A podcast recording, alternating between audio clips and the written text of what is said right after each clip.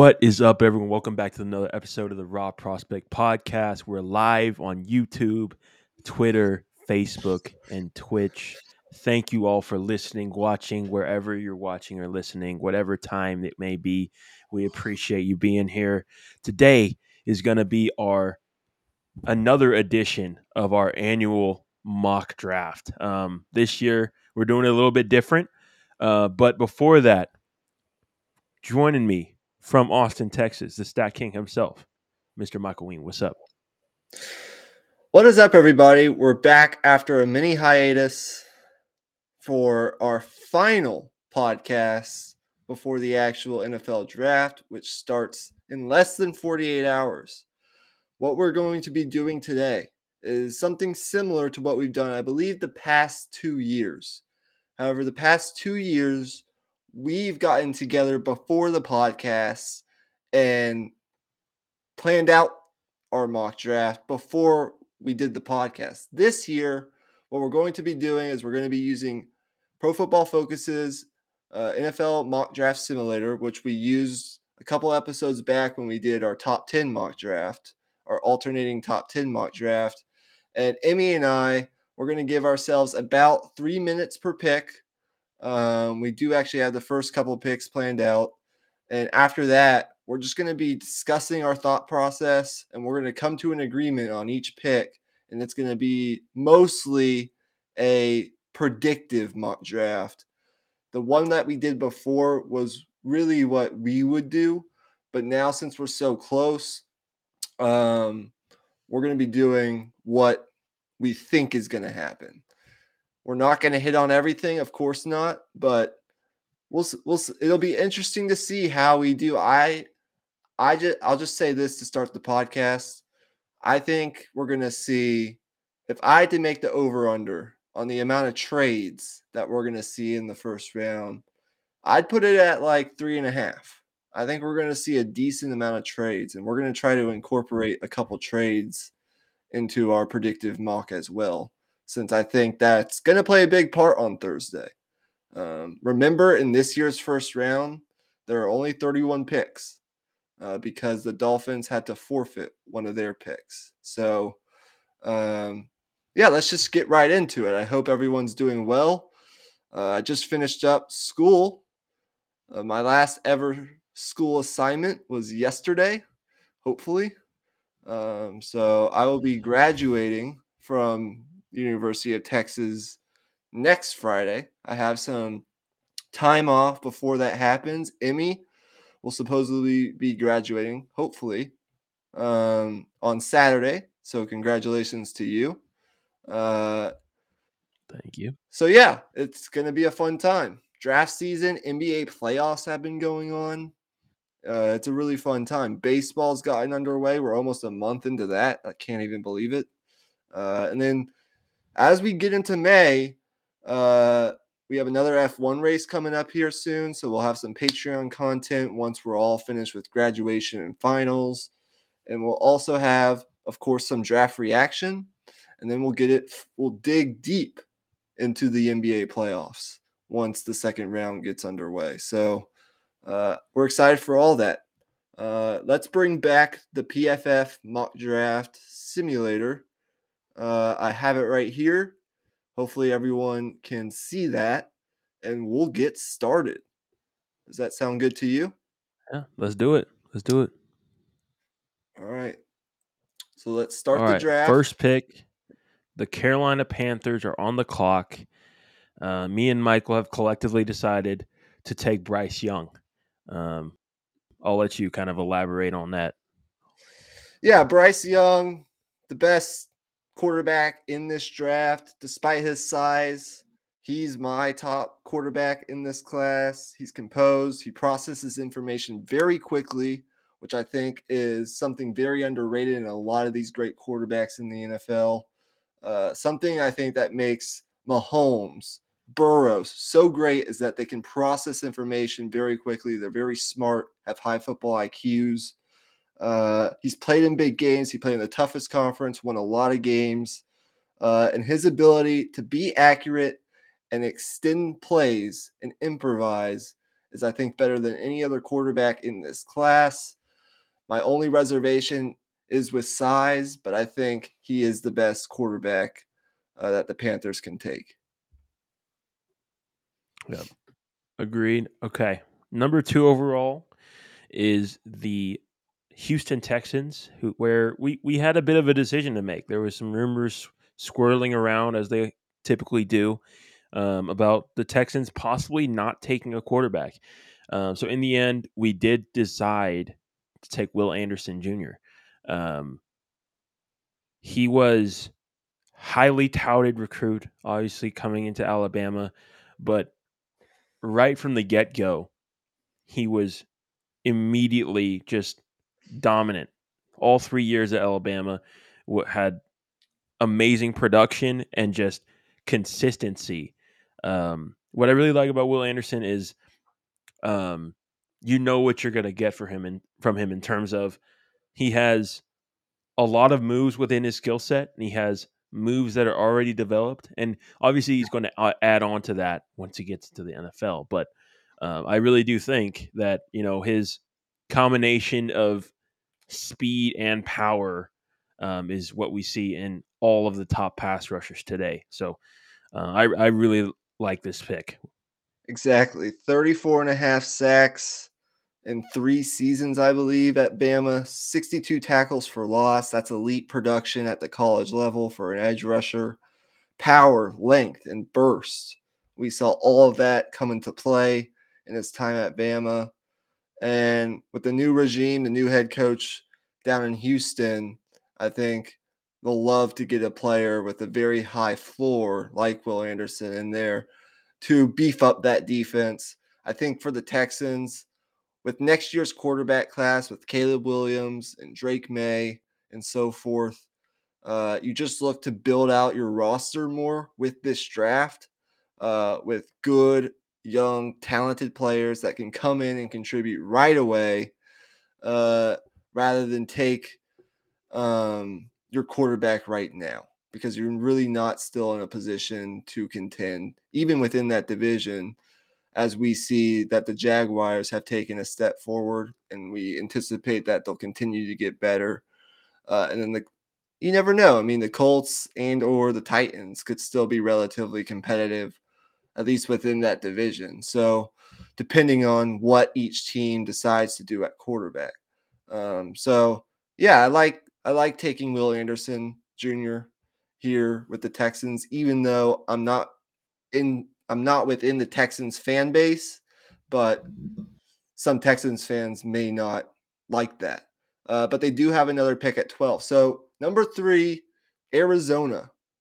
Um, I believe we said that. Not sure where Imy went, but we said that we don't really think they're going to go the Jalen Carter route. Um, we don't they're obviously not going to go quarterback. Kyler Murray is their guy, despite him being hurt.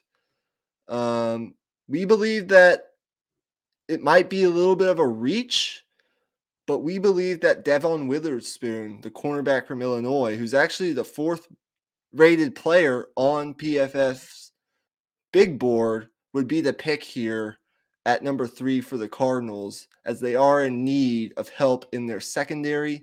Imy, do you agree that Jalen Carter, or not Jalen Carter, Devon Witherspoon should be the pick here for Arizona.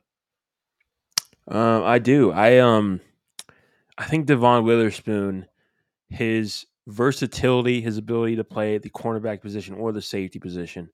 Uh, and if you're not familiar with this class, just know that this is a generational cornerback class, in my opinion. Um, you have five guys who could go in the first round. I think four guys who are legitimate top 20 level talents. Um, and Devon Witherspoon is the cream of the crop in all among all of that. Um, he's uh, you can see his tenacity and his uh, his IQ when he's on the football field. You can just see it how quickly he can make a read and react. Um, and it's not even the fact that he has elite athleticism. The reason you're drafting Devon Witherspoon at number three is because he's going to be a leader on the back end of your defense for five to 10 years. Exactly. And this is a guy that didn't play football till actually his junior year of high school, but he was a three year starter in college. He's smart, high football IQ. He's very physical.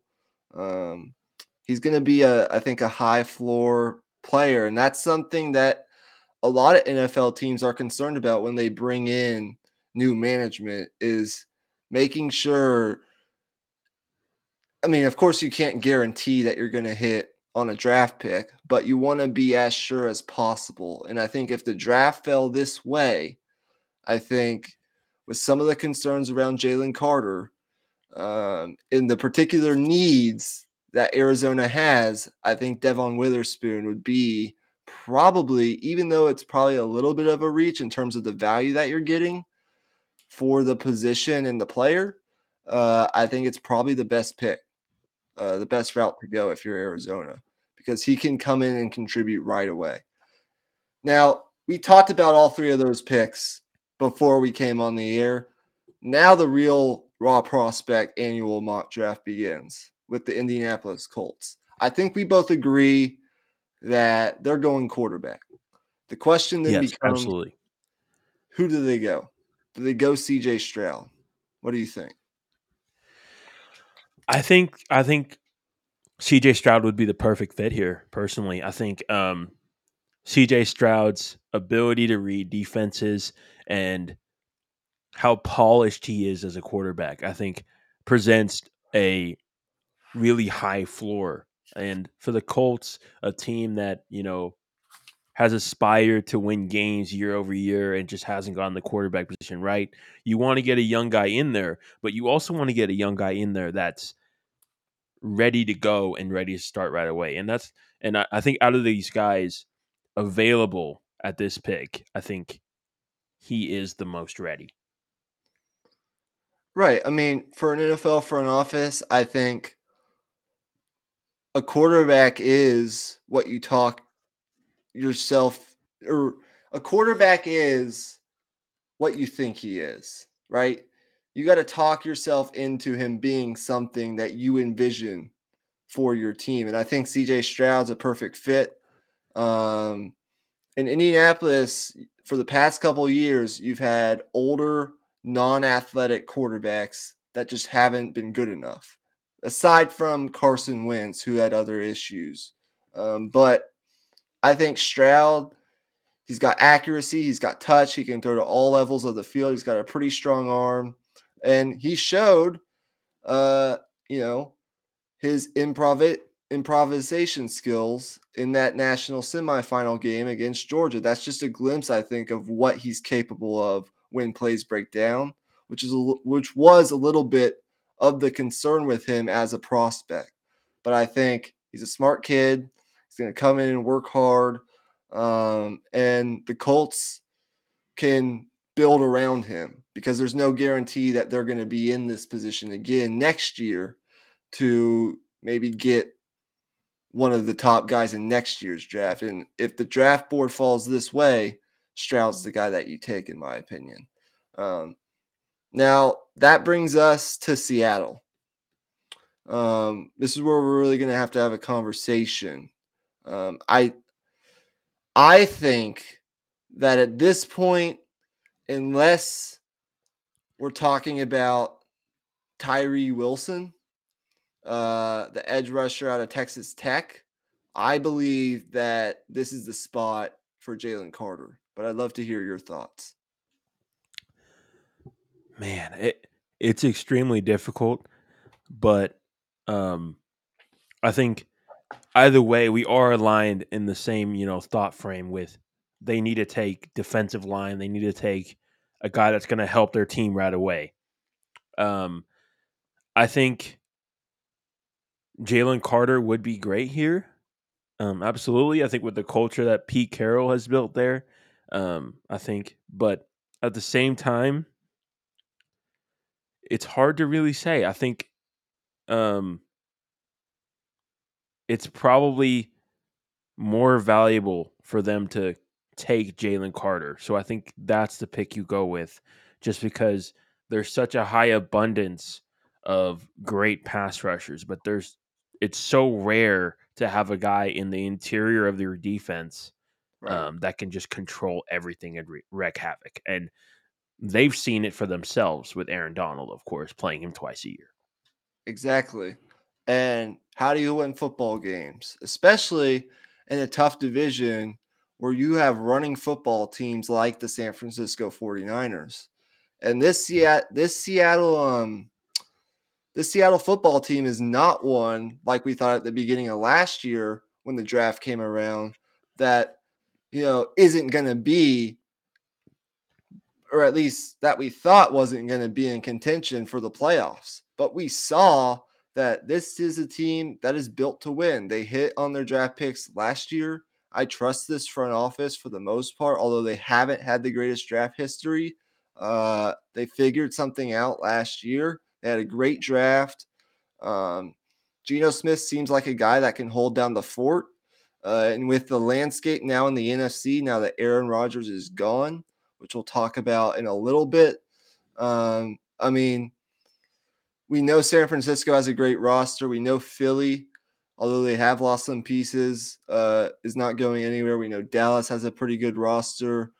We we know uh, the teams like Detroit are you know coming. Uh, they're on the rise. We we're, we're not really sure at all what to make of any team within the NFC South right now.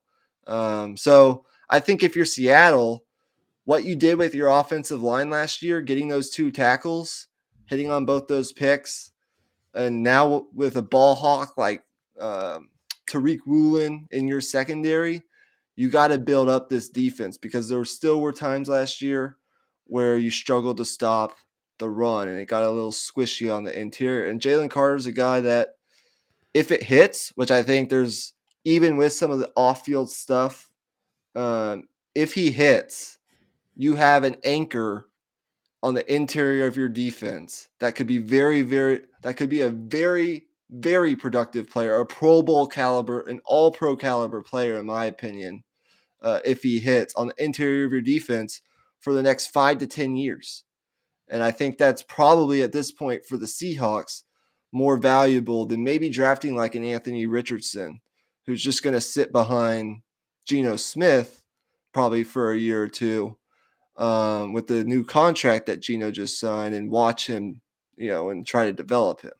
So I don't know. I think that, you know, there could be other routes that they could explore, but I think Jalen Carter is probably what I think they would do. So I'm going to go. Let's just, Yep. let's just go Jalen Carter. Um, that brings us to Detroit. Uh, because if Seattle did not pick um, Jalen Carter, it would have been interesting for Detroit. But now this is the way their draft is unfolding. Um, I can actually select a certain position. Do you have a certain position in mind for Detroit? Well, um, it, it's hard to really say. Um, I, I think it, defense is of priority, absolutely. Um, but seeing that Tyree Wilson is still on the board, that's intriguing to me. Um, I think uh, Anthony Richardson would be interesting at this pick, even though I don't think that's what they'll do. Um, Right. man, it, it's it's really tough for Detroit because there's so many routes they could take. I mean, they have a luxury pick. This is this is where you can easily take a guy like Bijan Robinson and have the but best running game in the NFL. Um, but they're not going to do that, obviously. There, there's just so many different avenues here. I, for me personally, I think you look at the corners. Um, I think Christian Gonzalez would be a great pick. Um, Mhm. I really like Deonte Bates, Bates and Joey Porter as well, but I think those would be reaches at this spot. Um, I I think, think I think Christian Gonzalez is the pick. I think I really like that.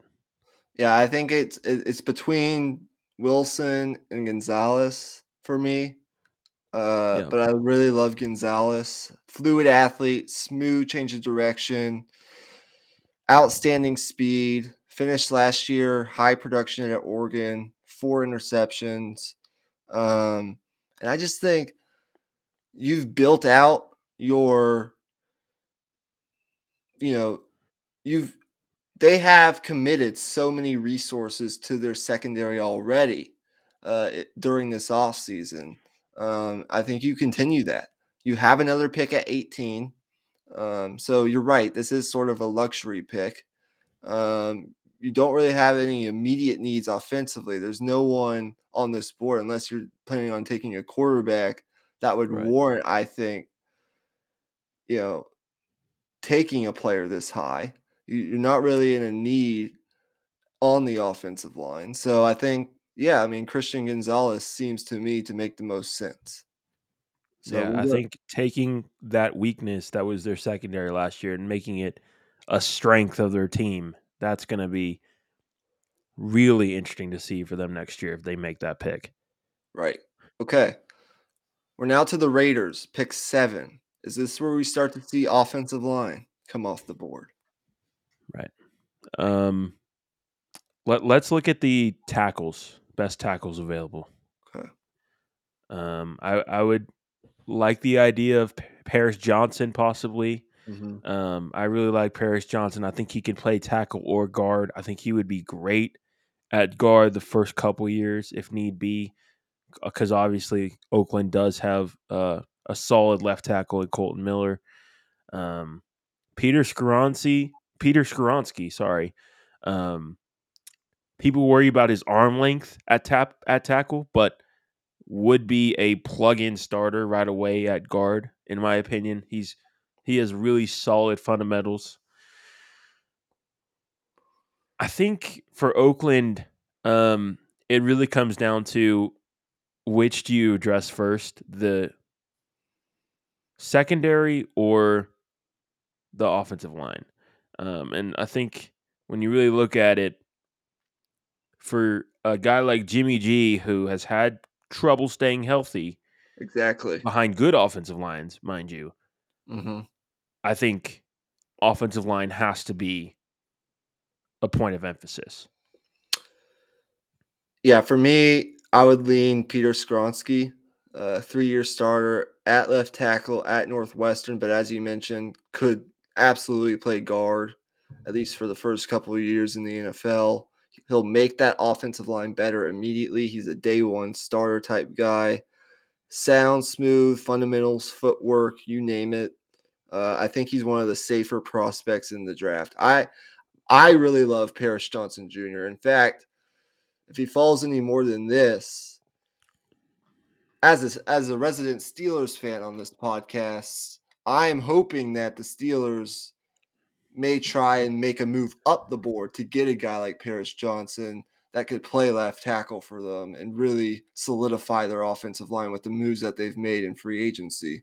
But that's another story for another day. Um, but for the Raiders, I think you go Peter Skoronski just because of his. I, I think he's got, as I mentioned, he's one of the safer prospects in the draft. Just like I think he's gonna he's gonna start somewhere. He's gonna work out Right. somewhere. I So- agree. Let's go with Skoronski. Okay. All right. We're now to Atlanta.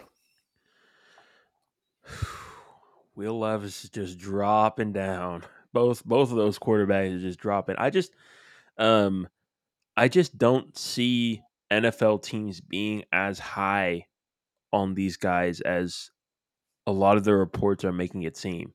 Um, Right. you know, I I could see, you know, a team going up and grabbing Anthony Richardson at one of these picks that we have already made, but um I just didn't see it from a team that was close enough to make that move and not give up a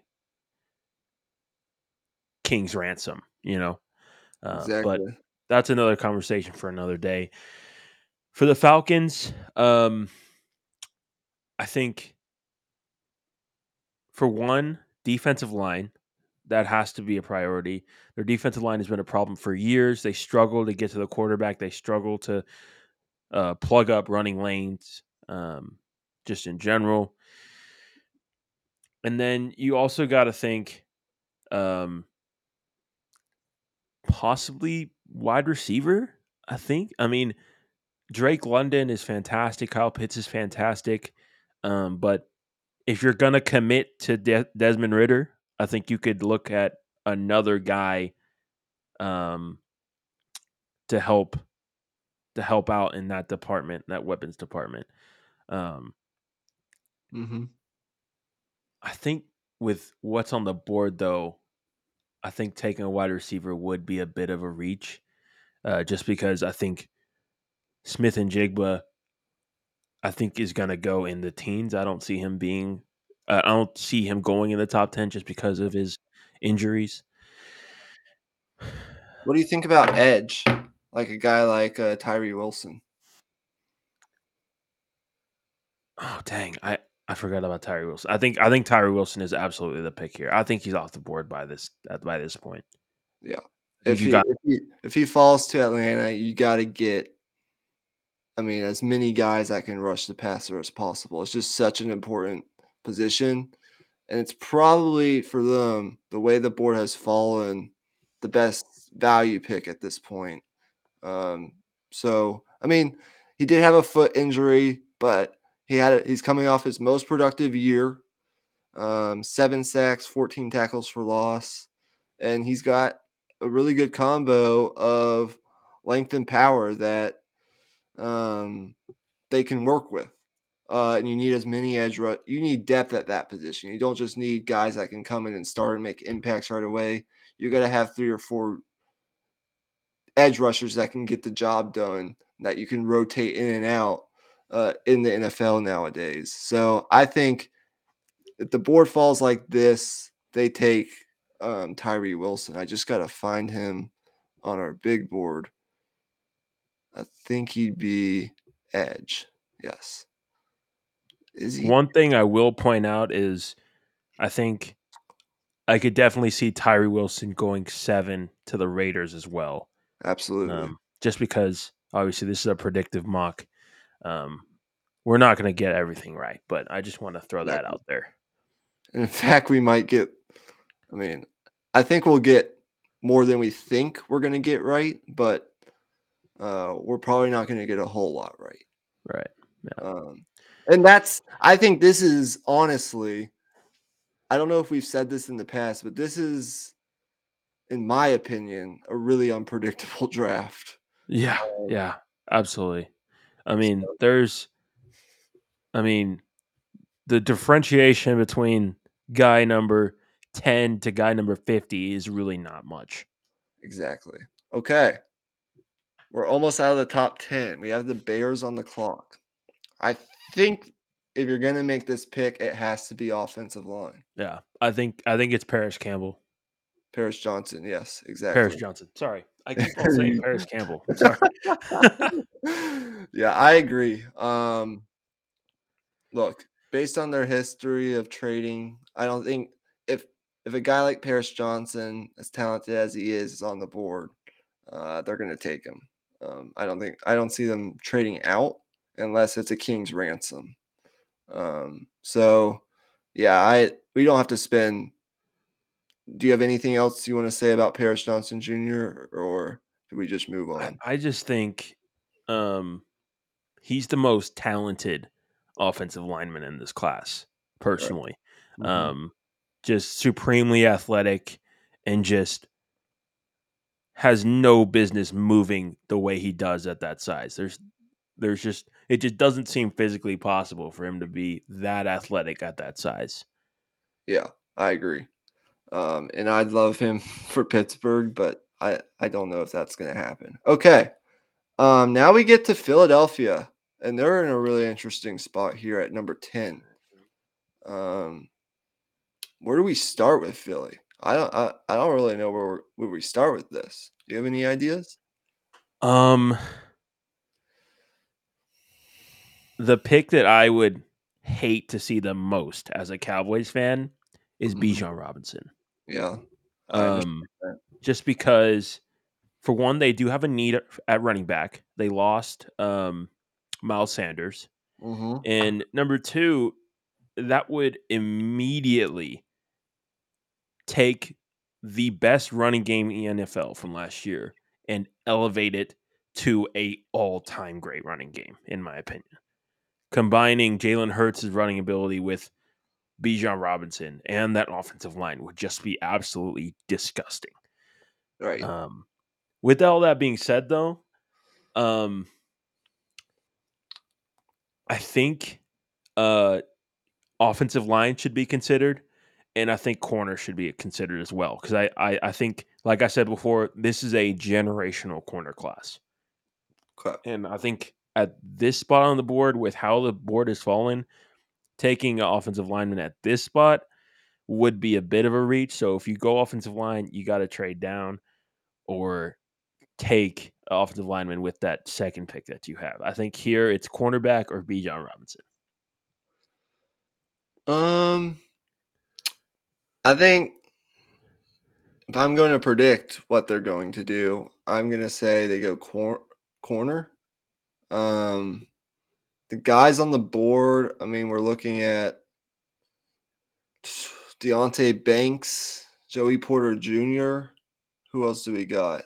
Um, and then you start going down the board. I mean, Smith, Stevenson. I think those are reaches at this spot. I think it's Banks. Yeah, I, I, I think it's Banks or Porter, and um,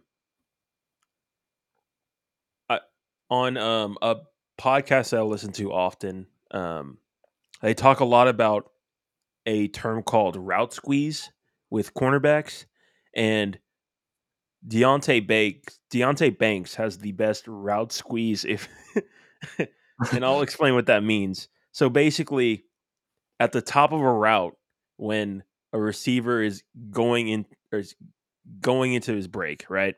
Um the receiver is going to create separation.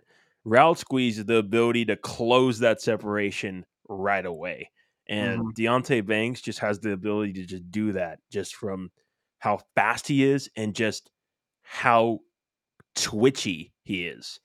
Um, so I think throwing Deonte Banks into that system would be amazing.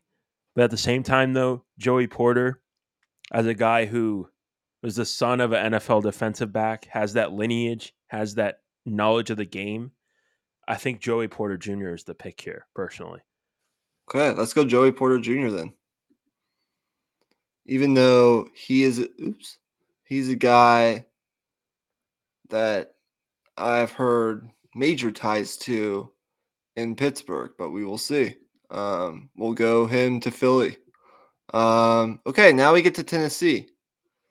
Um, we're out of the top 10, so let's real fast recap the top 10. We went Bryce Young to the Panthers at one, Will Anderson Jr., the edge rusher from Bama, to Houston at two, Devon Witherspoon, um, the cornerback from Illinois, to Arizona at three, CJ Stroud, quarterback from Ohio State, uh, to the Colts at four, Jalen Carter to the Seahawks at five, Christian Gonzalez, the corner out of Oregon, to the Lions at six, Peter Skoronski, the offensive lineman out of Northwestern, to the Raiders to solidify that offensive line and help them where they need help at number seven. Uh, Tyree Wilson falls to the Falcons at eight. Paris Johnson Jr., the most talented offensive lineman in our opinion in this draft, goes to the Bears at number nine. And Joey Porter Jr., the corner, the local guy from Penn State there in Pennsylvania, stays in Pennsylvania and he goes to the Eagles at 10.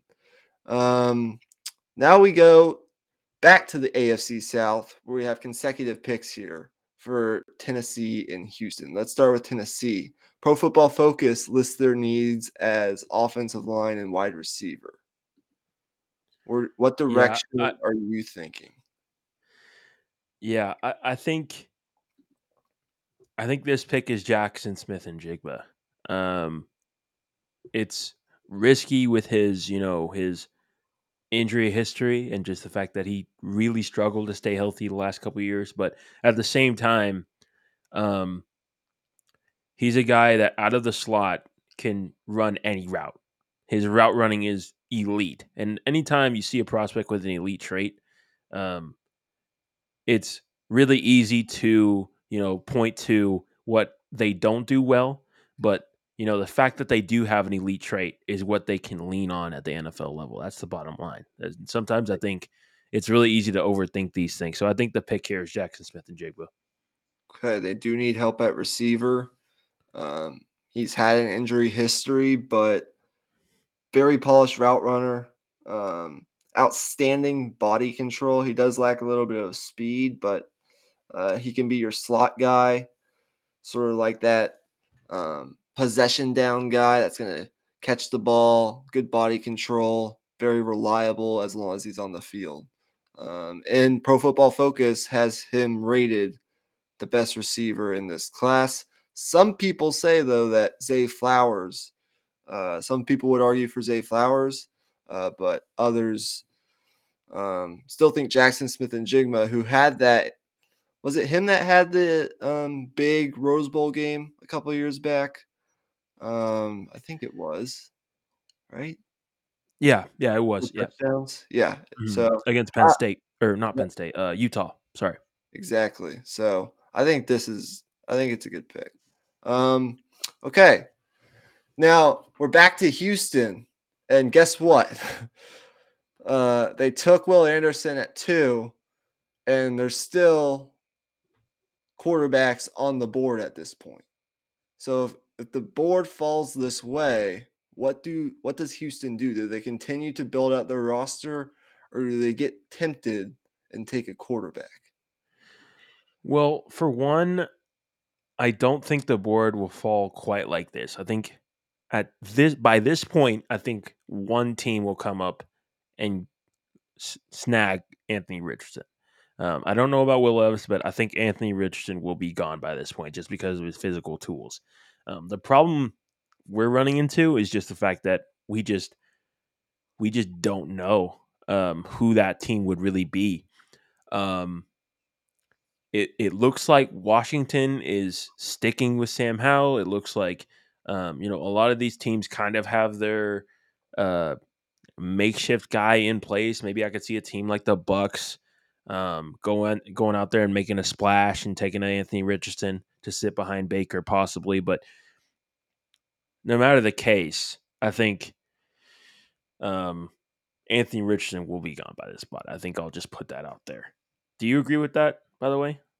No, I agree with that, but with the way that we have it, right, um, right. is what yeah, I'm for the Texans. I think it, it's really tough because, um, you know, if it does fall this way, I mean, it's kind of hard to not take a quarterback. You know, um, right? Anthony Richardson's just sitting there. You you see the ceiling that he has, and you see the flashes on tape of just incredible quarterback talent. Um, and I think out of the two, um, between Anthony Richardson and Will Levis, I think Anthony Richardson would be good at this spot. It just depends on where they see him in terms of where he's at in his development track. If they see him as far enough along the way to be able to go into week one as the starter and not develop bad habits and, you know, continue his development track without, you know, just getting destroyed out there. Mm-hmm.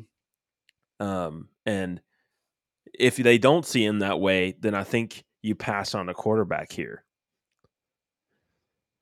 Yeah, I I don't know that they see him that way.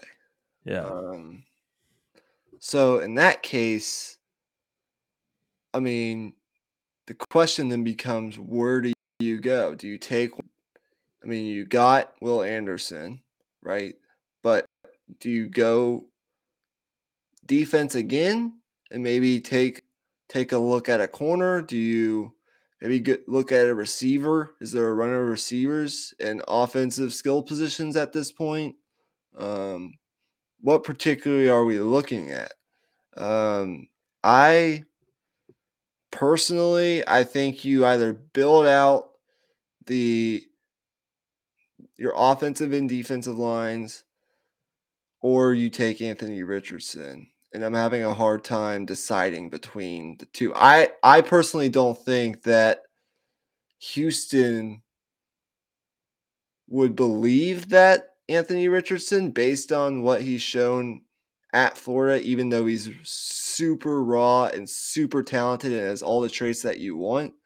Uh, I I don't believe that they see him as like a guy that could step in right away and do what you spoke to, but I mean, at this pick, it might be just too like too good of a value. So yeah, it, it, it's really tough. Um, but I think I think yeah, I think go. we do it. I think we just take Anthony Richardson. yeah, why not? I, am overthinking it. I, I'm thinking, you know, defensive end, corner, but you know, at the end of the day, getting a quarterback is everything. Right. Okay. We're at Green Bay's pick, but before we make their pick, we have to talk about the elephant in the room. And that's that Aaron Rodgers is no longer the quarterback of the Green Bay Packers. He's now the quarterback of the New York Jets. And Imy will tell you the trade details.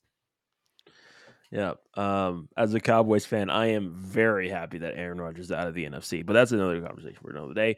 Um, the trade details for the Aaron Rodgers trade is the Jets receive Aaron Rodgers, the number 15 overall pick in this year's draft, as well as the number 170 overall pick in this year's draft, which is in the fifth round. Um, the Packers receive a 2023 first round pick, which was number 13. This pick, um, this year's second round pick, number 42. Um, sixth round pick, pick number 207, and then a 2024 conditional second round pick that turns into a first round pick if Aaron Rodgers plays 65% of his snaps. Considering that originally we thought the Packers had little to no leverage in this situation, a situation where Aaron Rodgers and the organization were just over each other. Um, I think the Packers did exceptionally well in this trade, considering the haul that they got back. I mean, first of all, you move up two spots in the first round of this year, going from 15 to 13. You get another, you get an additional second round pick. You also get a sixth round pick, although that might not make too much of a difference. And then, barring something drastically bad that happens, you're getting another first round pick in the coming years. I think the Packers did really well, um, considering that I don't, I don't fully believe, as Aaron Rodgers has said himself, that he's basically 90% into retirement. I'm not even sure how long he's going to play for the Jets. Now, what they get in the one to two, maybe three years that he does play for them might be worth that for the Jets. And we'll talk about that here in a couple of picks. But I think the Packers did really well. I think considering what it could have been or what it could have turned into, I really like their haul. I'd give them a a B plus. I'm not in love with Jordan Love, uh, but yeah. um, yeah, I mean, I think this is about as good as you can do, or as good as you could have hoped for as a Green Bay fan.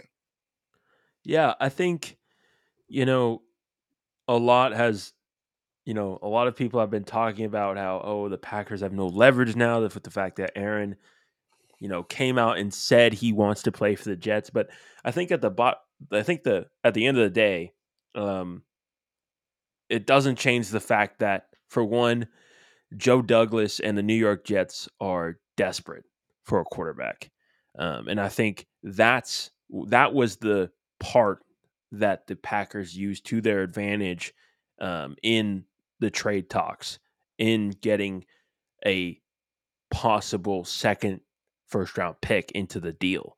I think that's what um, really uh, got to got them to that point um, in being able to get that other pick into the deal, um, and that that really is a slam dunk in my opinion for the Packers, um, considering for the past two years he's been threatening to retire, and then you lose him for nothing, and then Right.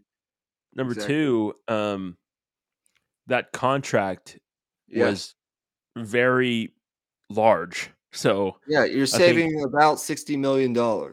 So Right. off your cap. And that's another aspect that I forgot to mention. But I think when you put everything together, they did very solid in this trade. And we'll talk about the Jets here in a second. Um, I think this is a spot where you see a tight end come off the board. What do you think? Well, um, I, I do like Dalton Kincaid a lot, um, but I think for the Packers, in terms of, um, you know, their weaponry, I think I I like what they have a lot, and I also think the tight end class is pretty deep. So I think you could still get a good tight end at one of those two second round picks they have. Um, Okay. personally, Fair enough. um, I think looking at the board right now, um, Nolan Smith would be interesting. I personally, I think Brian, Brian Branch would be a perfect pick at this spot. Um, I think with moving uh, Darnell Savage to slot corner, possibly full time next year, that that's a decision. Um, with the fact that he really, really struggled for much of that season at safety. Um, so safety is a need for the Packers, and I think Brian Branch coming out of Alabama, um, playing under Nick Saban in those you know great defenses. I just really love his instincts and the fact that um, he's so um, willing to step up and play the run as well as a defensive back. I think that's um, becoming more rare nowadays, and he's one of the best at. It. Like he doesn't just come up and play the run; he will he will come up and hit hard. Um, and Right. that's the mindset of you know old school Green Bay Packer football they want to have, and I think he fits that perfectly.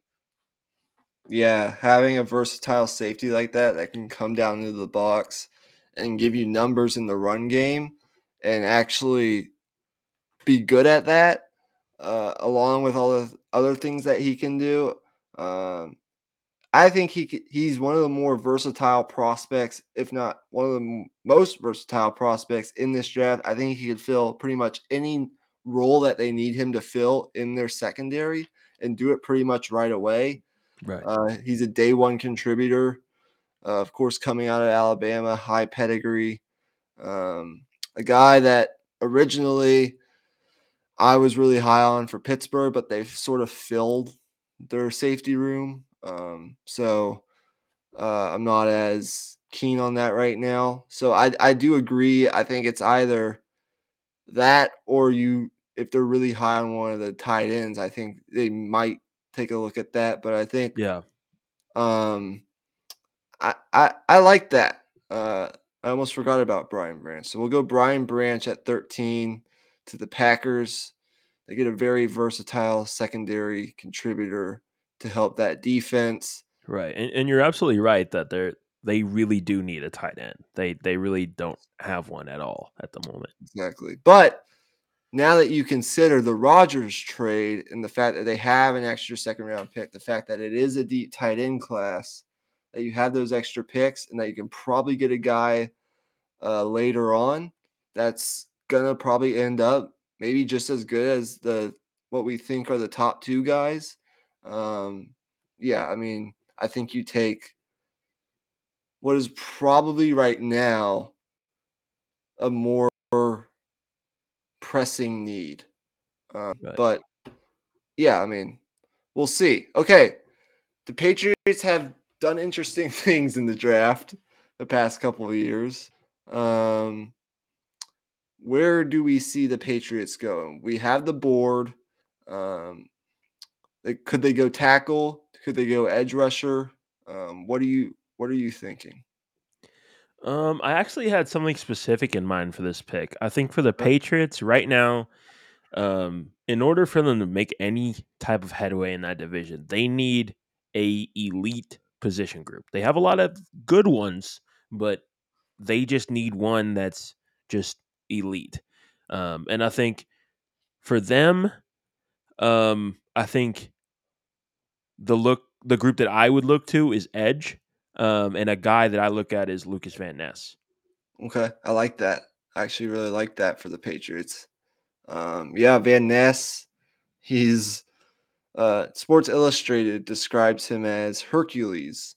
He can win with his blend of power and effort. His athleticism was on display at the combine. He ran a 4.58 40 at 272 pounds. That's that's sickening. uh, that is very sickening, and I think um, Bill Belichick and that defensive staff would be foaming at the mouth for a prospect like Lucas Van Ness. Um, so yeah, I do agree with you.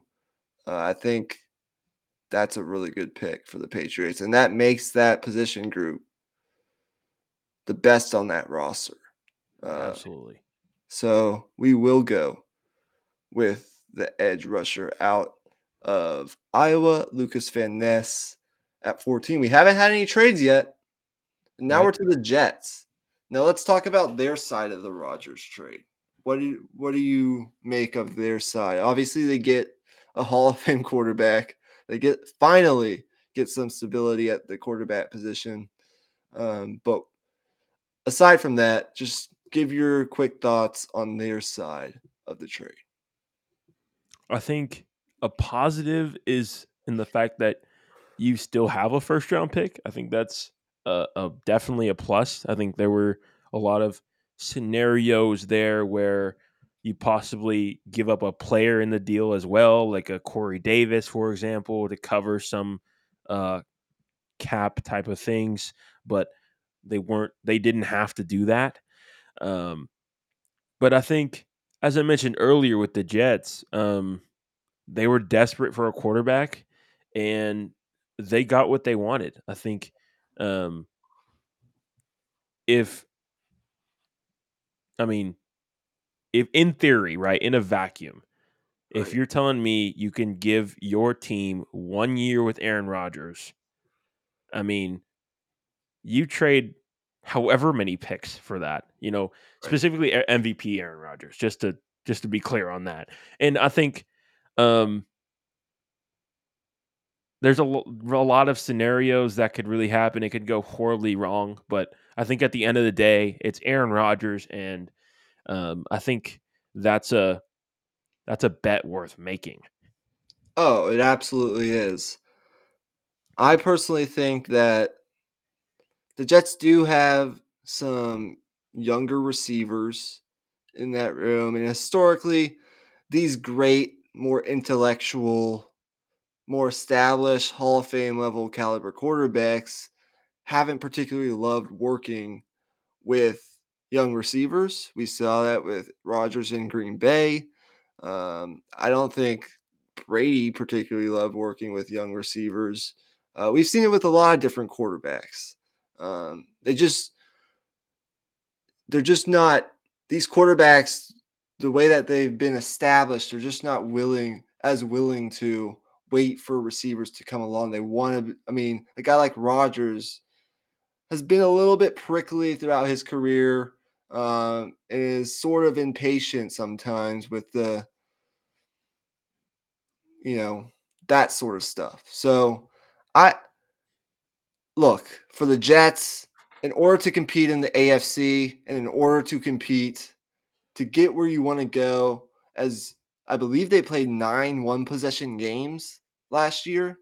I don't know what their record was in those games, but I mean, if you think about it, Rodgers is going to, he's still a really goddamn good quarterback. He's still performing at a relatively high level. You might not get MVP Rodgers, but when you think about the step up from a Zach Wilson and a Mike White to an Aaron Rodgers with with Garrett Wilson, I think I think Aaron Rodgers is going to make Garrett Wilson into an absolute stud. I mean, he I think Garrett Wilson's going to absolutely take off. That connection is going to be lethal.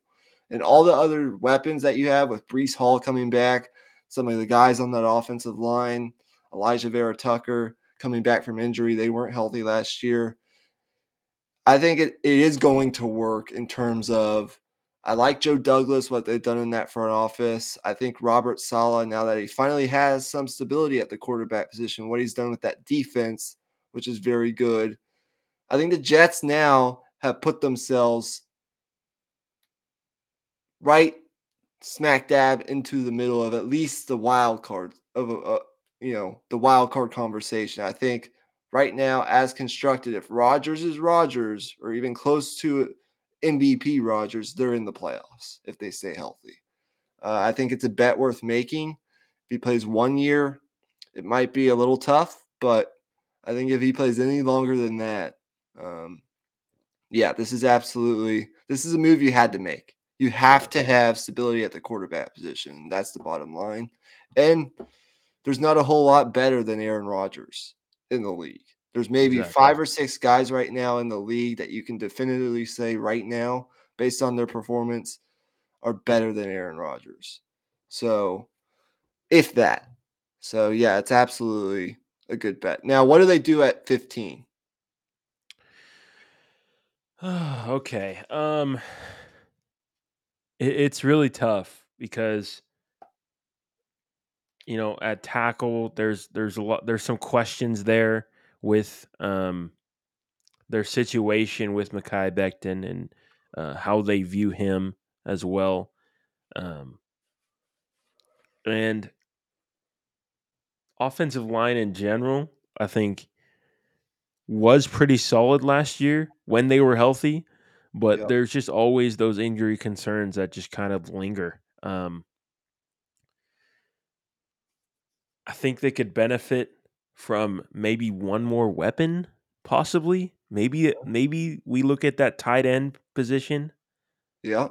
Um, I, I'm interested to see what you think because I'm I'm kind of stuck. There there's a lot of uncertainty with this pick. Wouldn't it just trying be, to be predictive here? Wouldn't it just be absolutely funny if the moment they get Aaron Rodgers after so many years of that Packers front office not drafting skill position players or at least receivers in the first round. The moment he gets to New York, the Jets draft uh, a first round receiver or first round tight end. Uh, it'd just be pretty funny the way that works out. And it'd be especially funny if the Packers did it the moment they trade Aaron Rodgers. Um, but that's just side stuff. Uh, I think for the Jets, I mean, look at the tackle board. You still have Broderick Jones available. You have Darnell Wright. You have um, Dawand Jones, the big mauler from Ohio State. Um, your defense is pretty good. I mean, there's always room to beef up uh, your offensive and defensive lines. But I think with what you have, you look at getting one of the elite skill position guys. You just can't have enough of them in the arms race in the AFC. Um, exactly. So I think it's probably a little bit of a reach for one of the receivers at this spot. Yeah, yeah I think it's Dalton Kincaid here. I think it is too. So we'll go Dalton Kincaid uh, for the Jets. A nice tight end for Aaron Rodgers. That brings us to the Washington Commanders. nice. Okay, I'm sorry, but I, I, have a dirty mind. A nice tight end for. oh, sorry. Okay, we can continue. okay. Well, okay. Let's collect ourselves because we're about halfway through the first round. Um, Washington Commanders. How do you want to screw your division rival? No, I'm just kidding. All right. I would love to. It would be my pleasure. What do you think? Um, well, okay. Um, Oh man. The the whole Will Levis thing, um, it's it's the elephant in the room. We kind of have to address why we think he's dropping this far. I think at this point. I mean, Um, wow, this is this is. I mean, it is. I mean, we did have a few uh, top guys fall really far last year. Um, like Drake London, for example, he ended up falling in our mock draft to like 27. But we've we've never done a predictive mock draft like this, so I think it's worth addressing at this point. Um, I think Will Levis um, isn't giving given enough credit in some respects in the fact that he is good with reading defenses. Um, but there the concern with Will Levis mostly has to do with just um, one his body type is a little bit um, you know his he might be a little bit too ripped to be a quarterback if that makes sense. I don't know if that's really off to say, but it's also something that Chris Sims had talked about as well when mentioning Will Levis is the fact that he's very tight wound and he struggles to really, you know, use different arm angles and use touch, put touch on the ball, put arc on the ball, you know, and that's really needed in the NFL. You got to make a multitude of different types of throws. You got to, you know, be able to work around throwing windows and be creative in that way. Um, so that that that would be my reasoning. But I'm interested to hear your thoughts on Will Levis. Well, first of all, if you put mayonnaise in your coffee, I can't take you seriously. Just can't. Um, but separating that from this conversation, um, and just talking about the football side of it, I think I think Colin Cowherd made a pretty decent point on this when he was talking about Will Levis. A quarterback is what you talk yourself into. Uh, this is the words of Colin Cowherd. I think that when you look at Levis, he's got prototypical size. He's got a super strong arm. Uh, he's got talent, arm talent. He's got mobility. I mean, he checks a lot of the boxes for what you look for in a quarterback prospect. It's just there are some other concerns. He did win, I believe, 17 games the past two years at Kentucky. That there's something to be said for that. I mean, I know that you know Mark Stoops is a really good coach, but competing in the SEC, I mean, that's not easy to do. Um, he had a couple good weapons here and there, but that's, I mean, there's something to be said for that. He's won games in the toughest conference. Uh, he's not, I don't think he's going to be shell shocked uh, by, you know, the speed of the game when he gets to the NFL because he's basically played in the developmental league for the NFL, uh, which is the SEC. Uh, just when you look at the numbers and sheer like numbers of the amount of SEC players that get drafted into the NFL year after year, I mean, it's not really even close compared to other conferences. Um, it's basically like a breeding ground for the NFL. Um, so I like a lot of his traits. I mean, I don't necessarily hate him as a prospect. There are some concerns, but look, I I think that will, you know, I think if he ends up dropping as far as he has, or even out of the top 10, it, it could actually be somewhat beneficial for him if he gets into Yeah. a system like a better, more established system with a team that has a more established infrastructure around him. I think that could really like expedite his with a solid coach, of course. Um, it could expedite his development Development. in the NFL. So I I don't necessarily think that dropping a little bit would be the worst thing for Will Levis. But I'm curious to see what you think on that. Yeah, I think I would agree with you there. Um, I mean, there's there are a couple spots where I would look and be like, ah, I don't know if that's really much better than what you would have at say number four with the Colts, but Right. um, like say Washington, for example. Um, obviously, you have Ron Rivera, but he's a defensive coach, and he's very um, he his principles of football go along with defense um, as the primary uh, mindset. I don't know if that really made any sense, but um, point being, I think he would really benefit from an offensive offensive minded coach. Okay, now for this pick, Washington.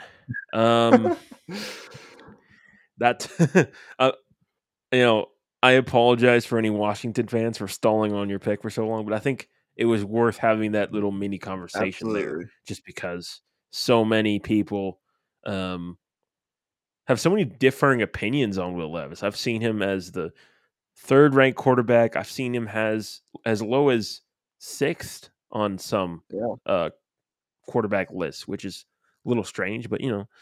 Um, anyways, Washington.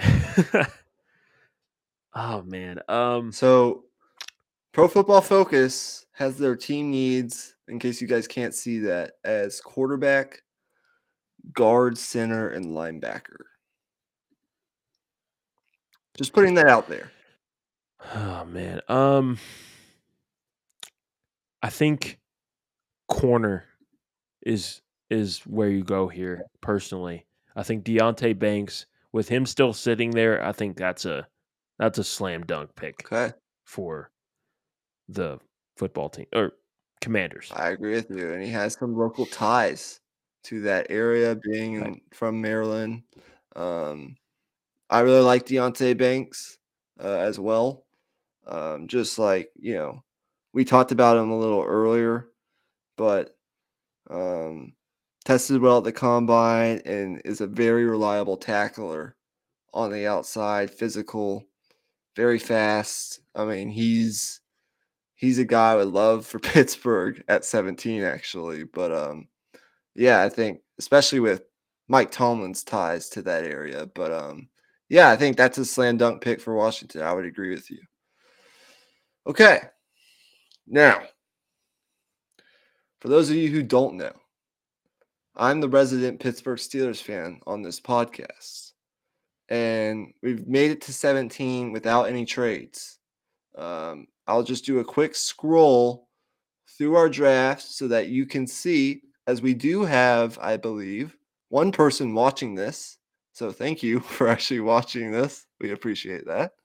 Uh, let me make sure we don't have any chats. No, we do not. Okay. So the way the board has fallen, and considering that the Pittsburgh Steelers, with their Chase Claypool trade with the Bears, actually have the first pick in the second round.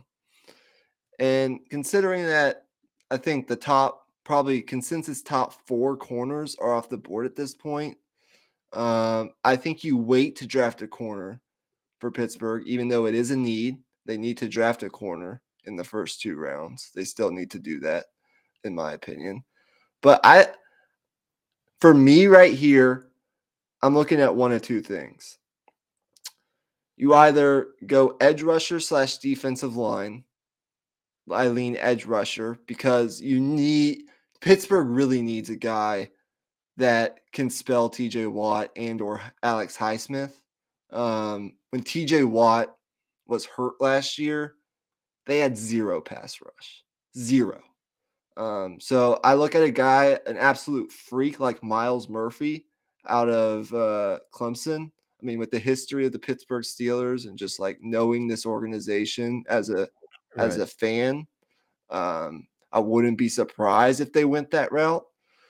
But that being said, um, I do look at offensive tackle, and I know that they're really high on one of these guys like a Broderick Jones, who has the length, the athleticism, and the potential to provide them long term stability at that left tackle position and really push Dan Moore for a day one starter spot. Uh, I think if the board fell this way, it would be either the edge rusher from Clemson or one of these offensive linemen, and I think they they'd go Broderick Jones because of I think he's more likely to end up as a left tackle than say a Darnell Wright or even a Dawand Jones. I, I agree with that. I, um, Broderick Jones, I think, has kind of flown under the radar in this draft just because he was on that you know incredible Georgia team, and a lot of people when you're on a incredible unit as an offensive line, kind of take some credit away from each individual player sometimes. Um, but in this particular case, I think you got to look at his body of work as a guy who played all four years and um, was extremely consistent as well. So Broderick Jones, I think, would be a really good pick here, personally. So Steelers will go Broderick Jones, um, and I think if the ball if the board were to fall this way, where Skoronski and Paris Johnson are both off the board, which they're likely to be at this point, and the top four, and we've had a run on corners to where we've had Witherspoon, Gonzalez, um, Porter, and Deonte Banks off the board. I think that I think we have a good chance of getting that actually correct. Um, now we're to the second pick for the Lions. Is this where we see Bijan? I think so. To be uh, to be perfectly honest, I think that would be a perfect pick for the Lions at this spot. Um, I I do think um, Nolan Smith would be a guy they would consider as well mm-hmm. out of Georgia. Um, can you just scroll down on the players list real yeah, fast? Absolutely. Just so I can get a refresher on who's available. We got Nolan Smith. Um, we got um the D lineman out of Pittsburgh, Calijah Kancey. We got Myles Murphy, who's the guy I mentioned potentially for the Steelers. We've got Michael Mayer, the tight end, but they don't need a tight end. Um, or Calijah Kancey is really, really interesting just because he's well, I don't think these are valid. Um, I've I've heard that he's gotten some comparisons to Aaron Donald. I don't think he's quite the athlete Aaron Donald is, but um, what I will say is, as a undersized defensive lineman, he will provide pass rush, and I think um, defensive line depth for this Detroit Lions team is going to be really big for them. Um, and you can throwing throw him in there on passing downs, first and you know first and second down. You can have your run defenders in there, um, and then third down, third and long. That's where you throw him in, and he he will rush the passer. He has a specific skill set, and he will make an impact in that role. Absolutely. So I think we're between Bijan and maybe a defensive lineman. Um, yeah, I think it, it, would be between Bijan and Calijah Kancey. Oh man, um, my personal preference would probably be for Bijan, but since we're doing a predictive mock, I think the Lions would actually lean towards um, taking uh, Kancey here, just because let's do it. Then. Um, uh, they like need it. that interior line depth. Absolutely, they do. Um, so we'll go Kancey. Uh, he's a 14th rated player overall, according to Pro Football Focus. Um, I don't agree with necessarily all of Pro Football Focus's rankings, but um, yeah, I mean, a lot of people are pretty high on this kid. Uh, yeah, I'm not quite as high as PFF as well, but um, I do think there is something to the fact that he can be a, you know, really big impact interior pass rusher day one. Right, and um, he had the best 40 yard dash at the combine, I believe, of any defensive lineman in this class. He's undersized, but he's got quick hands, and his feet allow him to win as a pass rusher. And you just got to be able to, you look at the teams that were in contention this year, you got to be able to rotate guys in and out on the defensive line that can get to the quarterback. That's so important. You've, you've, you've, you know, gotten better in the secondary this offseason. You got Aidan Hutchinson. You've got some guys in that room, but you just add more talent to it. It can't hurt. Um, so I I like it, uh, and I think he's a guy that Dan Campbell, with all the tools that he has, even though he's a little bit undersized, that's a guy that Dan Campbell is going to really like to have. Um, so we'll go Calijah Kancey. Oh, and they also signed David Montgomery as well. So. Absolutely. Um, so now we're now we're we're two, I believe, the playoff teams now from last year. Um, so Tampa Bay, where they have a lot of needs. Um, they're sort of now in a rebuilding or a retooling phase, whatever you want to right. call it. Um, so where do we look? Well, um, I think the two lines would be where you look first, but where the board is at, Will Levis. I don't know if any of those guys on the board, um, other than Nolan Smith at defensive end, mm-hmm. would really be good at this spot. Um, I like Myles Murphy a lot as well, but I think you're probably higher on him than I am. Um, but if you if you are um, interested in Myles Murphy at this I wouldn't um, argue with you. But for me personally, um, this might be, you know, kind of jumping the gun just because they do have so many needs. But this would be an interesting spot for Will Levis if he's available. You know, mm-hmm. just because you don't have to throw him in there right away. You have, you know, Baker Mayfield kind of as that insurance. Right. Um, it's just really tough to throw a rookie quarterback in there when you know that, you know, the roster around them is just slowly deteriorating just because they're in I mean, to put it simply, they're in cap hell from from when they won the Super Bowl. Yeah, I think it's certainly interesting, but I think you probably go with one of the edge rushers. Right. Um, whether that's, I mean, I was high on Murphy for Pittsburgh specifically. Um, right. I'm not sure that I'm super like high on him in general as a prospect, although it might be higher than the the general public. Um, but I think for Tampa Bay, they probably go Nolan Smith. Okay, I, I agree. I agree there.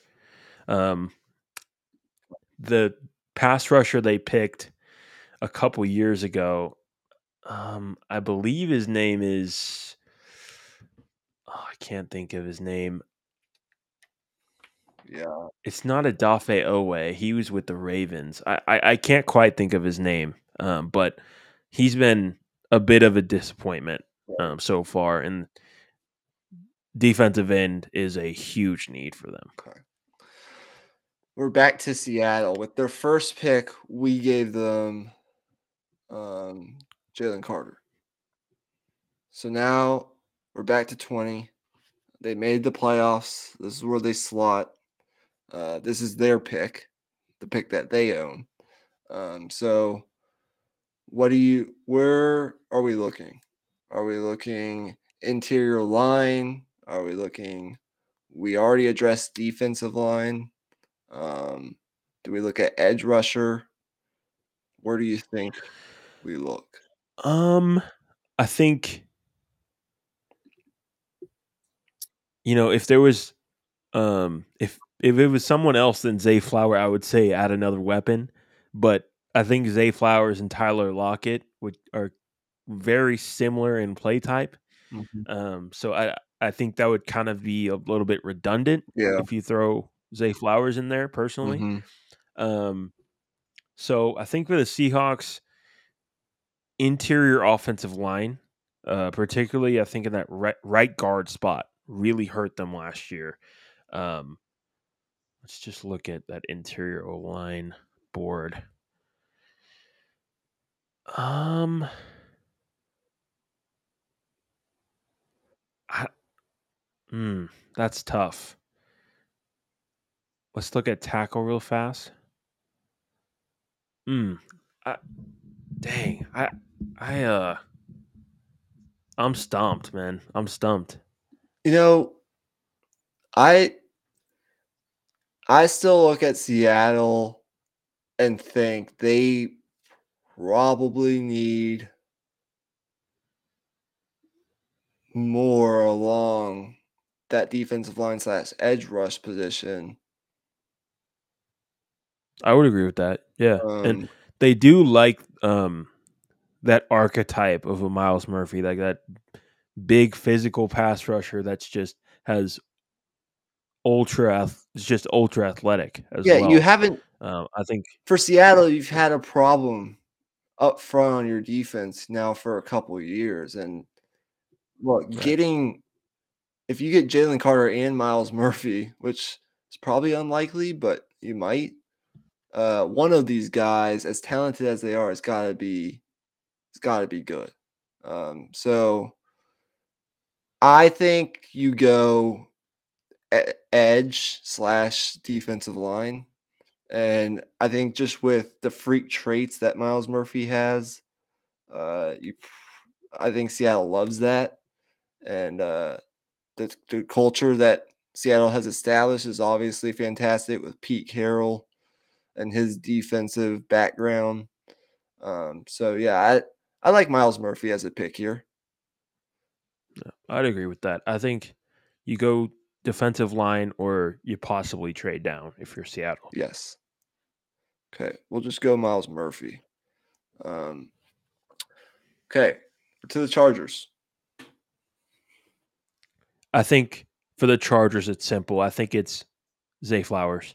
Okay, easy enough. You need speed at that wide receiver position, and Keenan Allen and Mike Williams haven't been able to stay healthy as well. So, um, adding to that receiver room is a huge priority, and and specifically speed. Exactly. Yeah, I agree with that. Okay. Um, all right. Baltimore. The situation with Lamar Jackson is still up in the air. Um, Right. where where do we go for Baltimore? I know. Hmm. You have anything in mind? Well, I think um,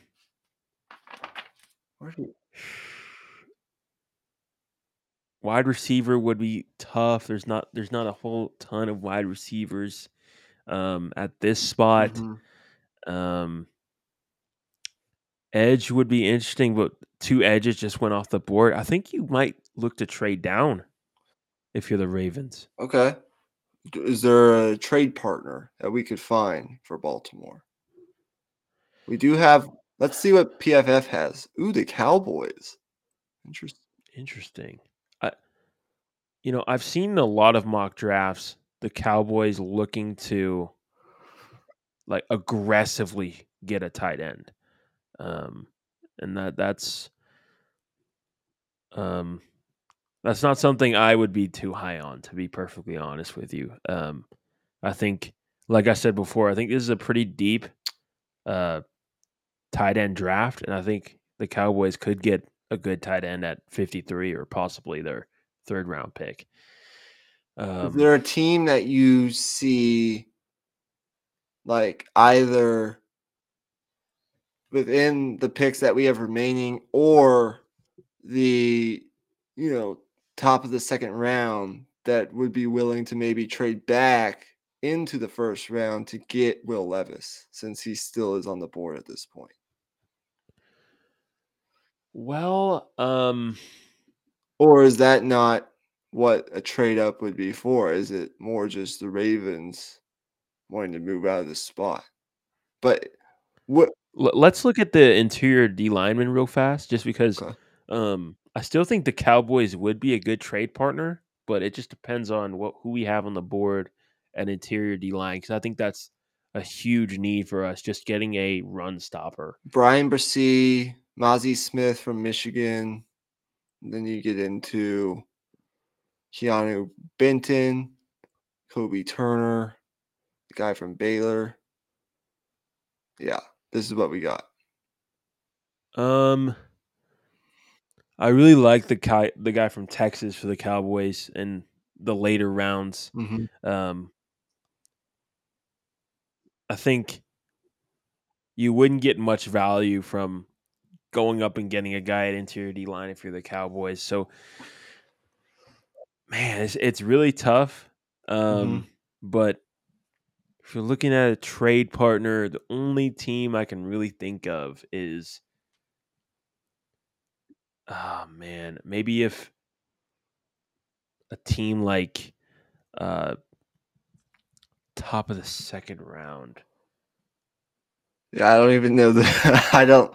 Yeah, I don't know the draft order for the top of the second round. I, I think we just gotta make a pick based on what we got. Yeah. Um.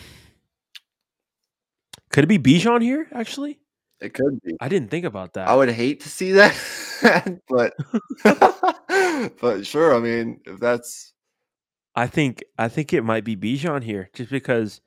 Oh my goodness, that would be nasty. Ugh. There's just Bijan is such a cool guy to track in this draft, just because there's so many spots in the first round where you just if if you just look at if they draft him, oh my goodness, like that is disgusting. I, I think you go with Bijan here. I, I really like that. all right. Let's go with Bijan to Baltimore. Um, yeah, that would be interesting. Okay. I I know you hate that one, but had to do it. Had to do it. All right. The Vikings. Could you see the Vikings taking Will Levis? That's an interesting conversation. Um. I think I could see it. Yeah, I could see it. I could see it. I mean, out of Jaguars have their quarterback, Giants have their quarterback, Dallas has their quarterback, Bills have their quarterback, Bengals have their quarterback, um, Eagles have theirs, Chiefs have theirs, Saints. Excuse me. The Saints have um Derek Carr. yeah. So every team that's remaining in the first round has their proverbial franchise their guy. quarterback. Exactly. Right. and that's why they were in the playoffs and did as well as they did. Um, yeah, I mean, I could see it. I think if we don't take, if they don't take Will Levis here, he's falling out of the first round, unless another Yeah. team from outside the first round trades back in. Yeah, I think um realistically, I think a team will trade up for Will Will Levis um into the first round sometime in the teens, I would say. Um, but for the sake of this mock draft, I think the Vikings would be a good spot for him. And to your point you made earlier, um, with you know him dropping Right. into a good organization, possibly, I think the Vikings are a perfect example of that. yeah, I do too. Justin Jefferson. I mean, you get. Uh, I think they had. There's been conversations about potentially, uh, Dalvin Cook as a like a cap casualty, um, but you still have a ton of weapons to work with there. Uh, and now, you look at the how the landscape of the NFC North has changed in the past 48 hours, and it's a little bit different. Um, so yeah, I mean, you get Will Levis, sure, we'll do it. It's fun. This is supposed to be fun. Okay. Um, Jacksonville. Oh man, Jacksonville. Okay. Um I think you could go wide receiver here. That's a legitimate option, but um I think the priority should be um, offensive line. I agree. Um, I'm not sure about Darnell Wright's ability to play the guard position personally, just because um, that Tennessee offense was very weird. um, um, just the amount of reps he got in a traditional, you know, kick slide, you know, NFL style kick slide was was pretty rare just because of how quickly they got the ball out of Hendon Hooker's hands and just it was just a very strange offense. Would a guy like um, O'Cyrus simply. Torrence be interesting for Jacksonville? I think that would be a good pick. Um, O'Cyrus Thomas. I don't know a ton about him, um, but I do know that his strength is as a run blocker. That's his main strength.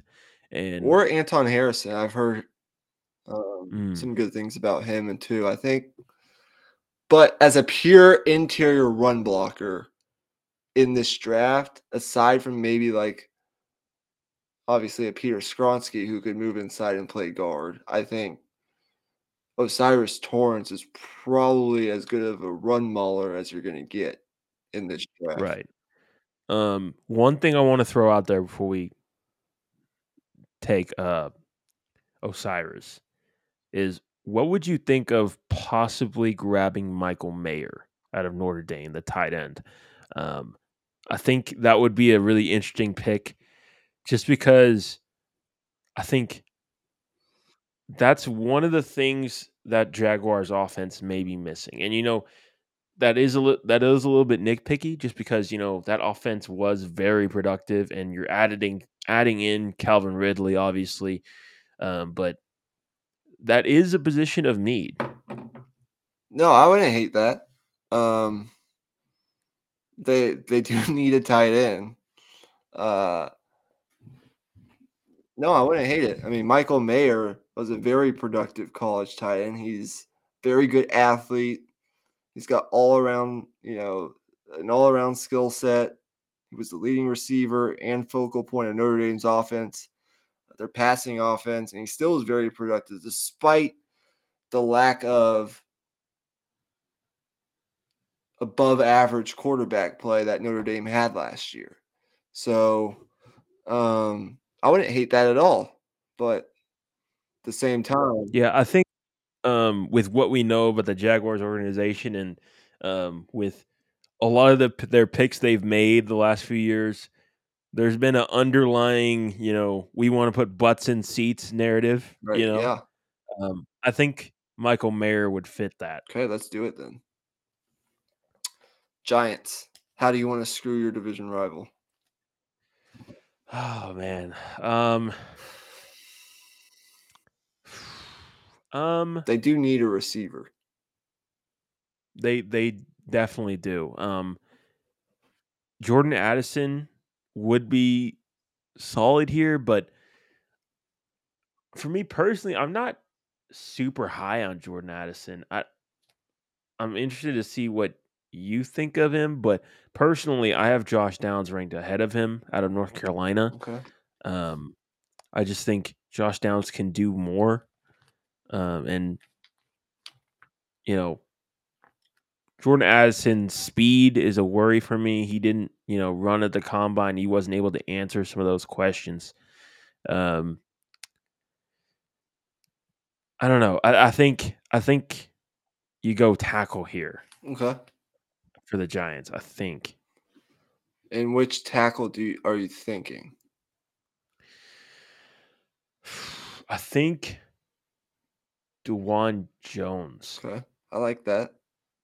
He's I mean, look, Dawand Jones, um 6'8, 374 pounds, rare length, massive uh prospect.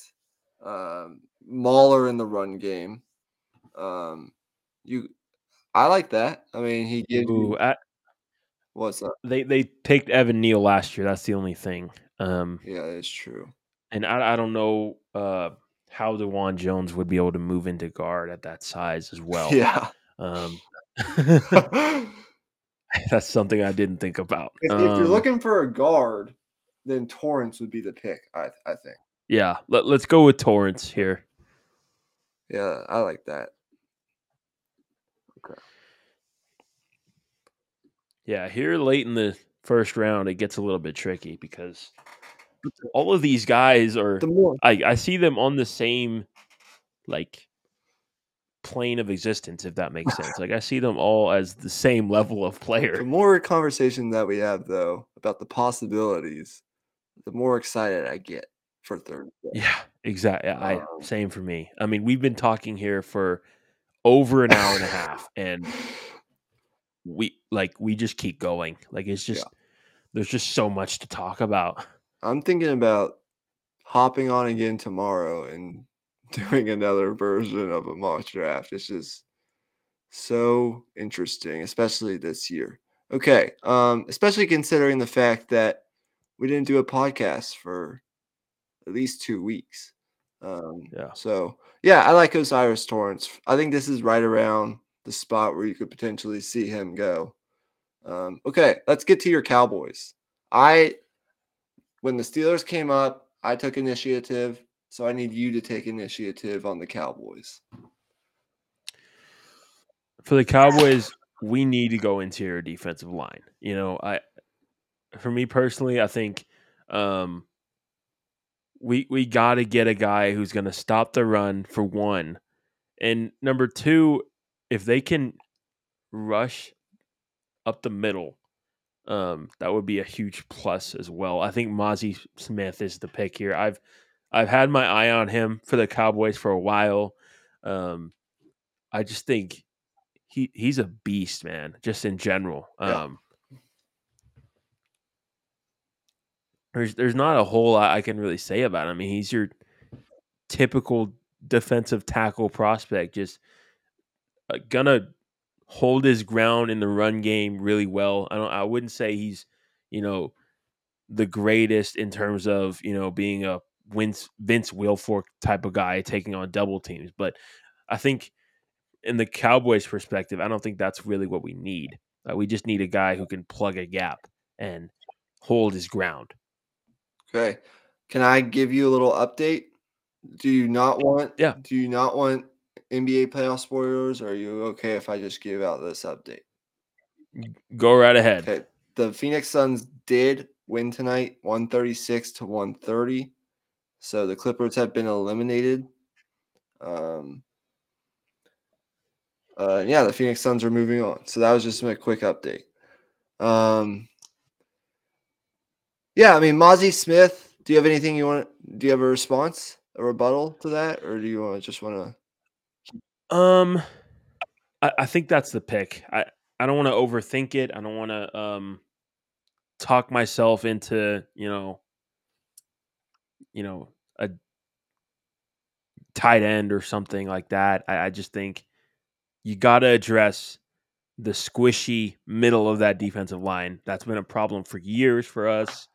Um, and it always rears its ugly head in the playoffs. We were always able to survive the regular season with that, but in the playoffs, that's when opposing teams, especially the elite teams, um, Right. just attack it. Exactly. Okay, I like it. Um, we're getting down to the to the wire here, the end of the first round. These were really the teams, aside from of course the Saints, that were competing like r- really in contention for getting to a Super Bowl. Obviously, the Bills had sort of a disappointing finish to their season. Um, but and they've had a couple disappointing playoff exits, and they have a couple glaring needs on their roster. Um, of course, losing Von Miller last year uh, was not great. Uh, that was a question all year: is getting enough of a pass rush.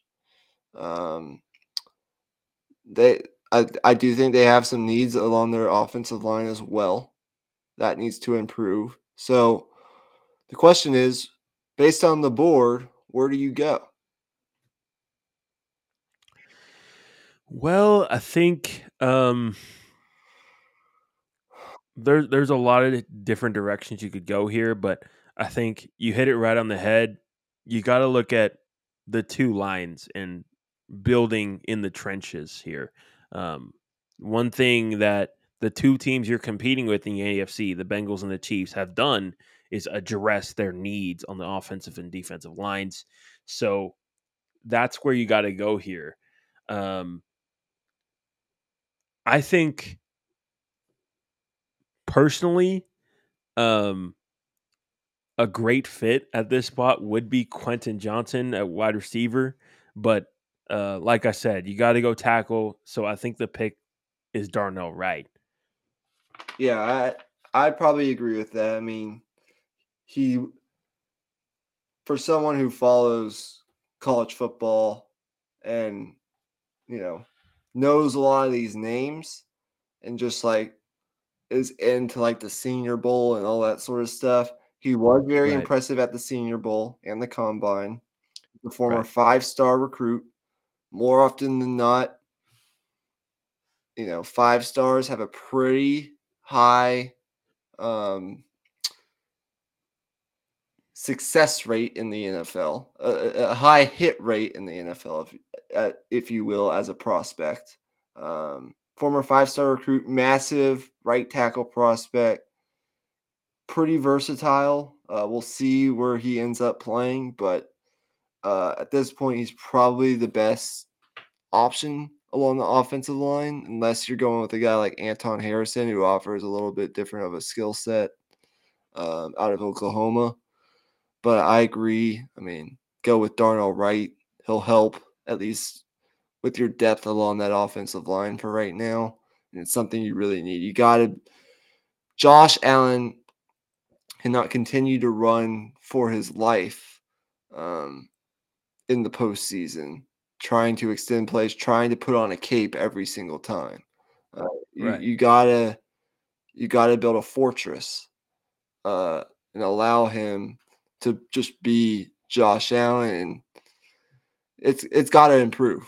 Um, so no matter who you take, it's an investment in your offensive line that you have to make. Bottom line, simple as that. Right.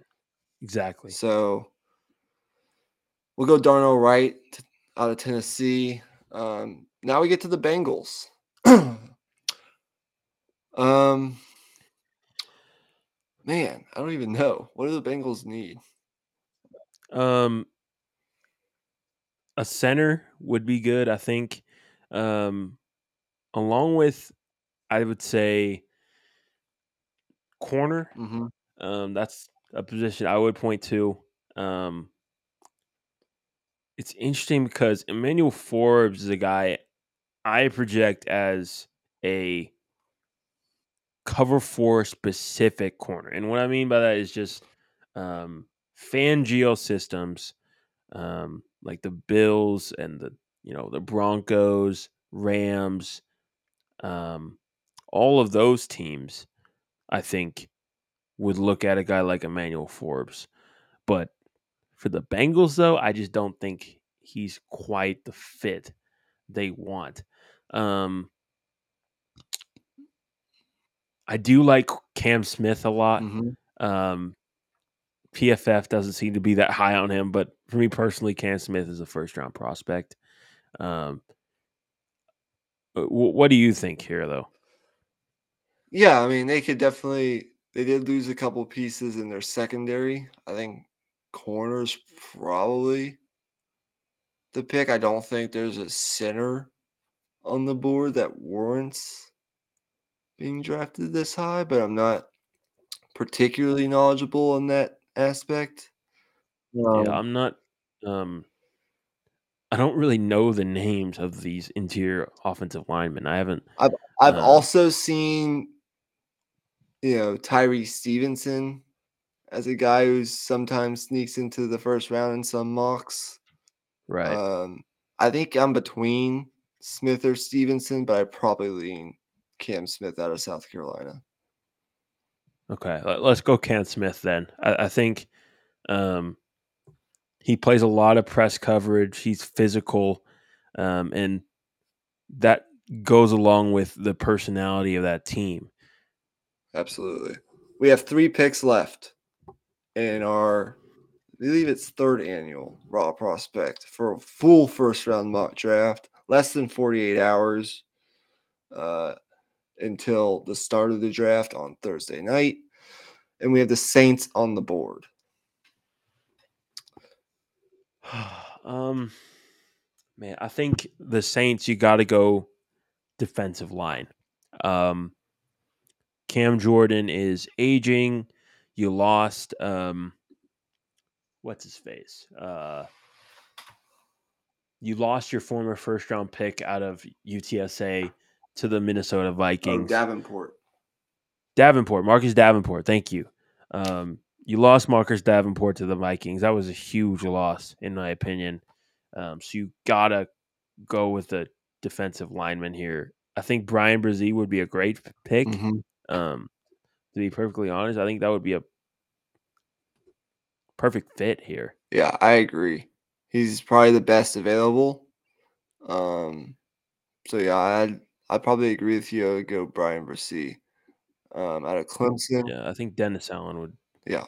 definitely make that pick.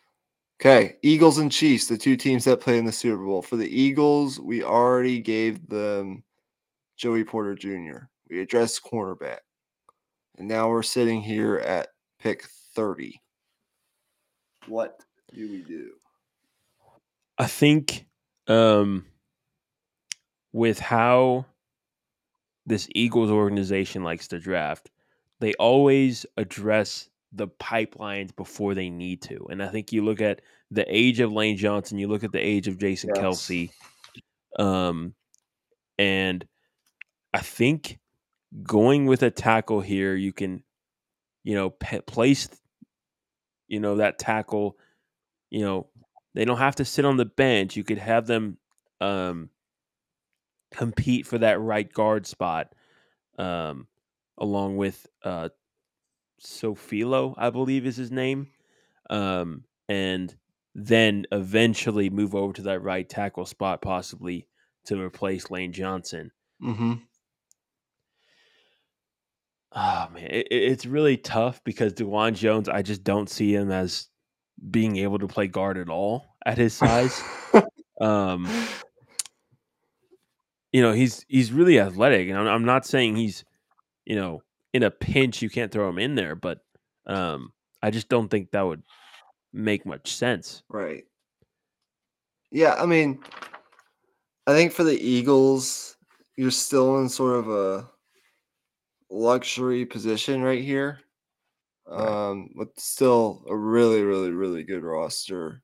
Um, I think the way the board has fallen, I think you could probably, from what I have heard, you could rely more on maybe a guy like Anton Harrison from Oklahoma day one, Yeah. but I don't think there's too much of a gap between, you know, Harrison and a Dawand Jones. It's just what you want, what you envision this particular player that you're drafting at this spot to be. Um, if you want him to be more of a guard, I think I could I could see Anton Harrison being that more so than Dawand Jones. So, Okay, I think Anton Harrison is the pick. Okay. all right, we're now to the last pick, Mister Irrelevant, at least for our six.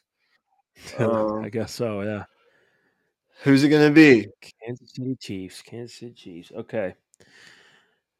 Oh man, this feels illegal. Adding another player to this team that's just uh, it just feels illegal. Um, Will McDonald Jr. I would love him for the Kansas City Chiefs personally. What do you think of that pick? yeah, I like that pick. I like it. Yeah, I think you add him in as depth. We've said that a million times on this episode alone and on this podcast in general. You need depth at edge. Um, you throw him in there behind Frank Clark. You let him develop. I think that's a perfect spot for him. Yeah, I agree. Okay. Um our mock draft is complete. Uh hold up. Uh, No free clout. No free clout. Cover the screen. I'm just kidding.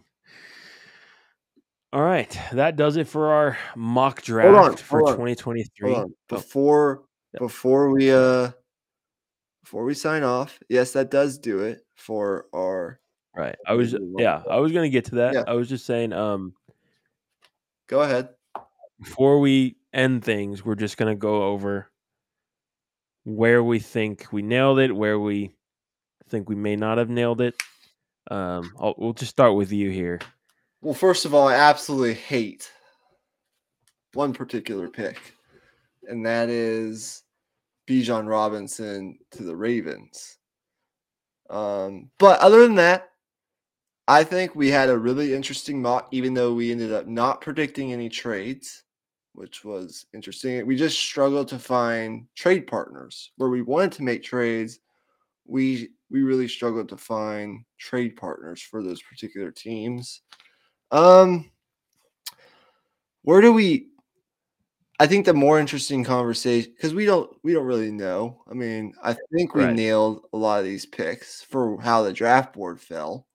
Uh, I like a lot of these fits players with their certain teams, but where where do you think we maybe didn't nail it so much? I- think is a more interesting conversation. Well, for one, I don't I don't really see Anthony Richardson going to the uh Houston Texans. I think um it if it does happen that he falls a little bit, I think it would be a team that would trade up for him and it wouldn't be one of those teams standing pat and taking him. Right. Um, it was it was just really tough to formulate a trade, as Michael said. Um, one other thing I would say is um, I do think Quentin Johnston will end up going in the first round at some point. Mm-hmm. Um, he's a receiver that personally I'm I'm a bit neutral on. I'm not, you know, super high and not super low on him either. I just think that athleticism and that ability to make something out of nothing with the ball in his hands is just hard to ignore. Right. Um, you know, you you have the um, lack of hands catching concerns. Uh, I've heard from a multitude of different draft analysts, but I think you get the ball in his hands you let him go to work. I think at the end of the day, Right. Yeah, I agree with that. I do think Quentin Johnston. We only took what two receivers in the first round. I think I do think there will be at least three, um, right? maybe even four. Um, look, I think when you look at just the top ten, uh, I do think there's still based on. I think this close to the draft, rumors start to become a little bit more they start to hold a little bit more validity i think Right. this close to the draft than they would like maybe a week ago or two weeks ago and so forth um so i do think if that's what's being reported from multiple sources i do think there's a good chance that we potentially even if those rumors aren't true i still think there's a chance that the texans decide not to go quarterback in that case, I do like this. I do think Bryce Young is going to be the pick at number one. Um, I do think if the Colts have CJ Stroud on the board, they'll probably take him. The I think there are a couple interesting players for me that, I'm interested to see what happens. Jalen Carter's one of them. Um, of course, Bijan, where he falls. Um, you know, I'm interested to see what happens with the with the with the top corners where they fall. Um, yeah, I mean, it's a generational cornerback class. Uh, it's a pretty good tackle class. The quarterback is in, the quarterbacks are interesting beyond Bryce Young and C.J. Stroud. Uh, I'm a I'm really high on Zay Flowers. I think that's a great pick for the Chargers. Yeah, I think we nailed that. And look, if if it I'm just gonna say this. I think you'd probably be pretty pleased with Mazi Smith uh, at 26 for the Cowboys. If the Yeah. board fell particular way, I'd be fairly pleased with Broderick Jones at 17 for Pittsburgh. So, yeah. Any parting shot? Okay. My one parting shot. Um personally, just uh just to see things like shake up um and just to see the chaos ensue. I think I would like for Anthony Richardson to go to one of Seattle or Detroit just because those are that's just so interesting to see um you know really great quarterback prospects go to good teams and sit for a year. We've seen that work for so many different players.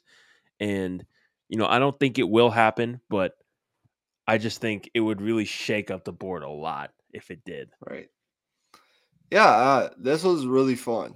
Um, two hours. That's, I think that's for a full first round mock draft with how much we had to discuss by taking a couple weeks off from doing podcasts uh, this close to the draft. I think a lot of mock drafts, full first round mock draft podcasts out there are around two hours. The PFF one that I listen to is always around two hours and even more than that. So, um, yeah, what we will do is I can clip this from PFF, uh, our full first round mock draft, and I can post that on our Twitter feed uh, for y'all to consume there. But thank you for whoever was watching or whoever is watching. We really appreciate that. Um, make sure to spread the um, spread the word.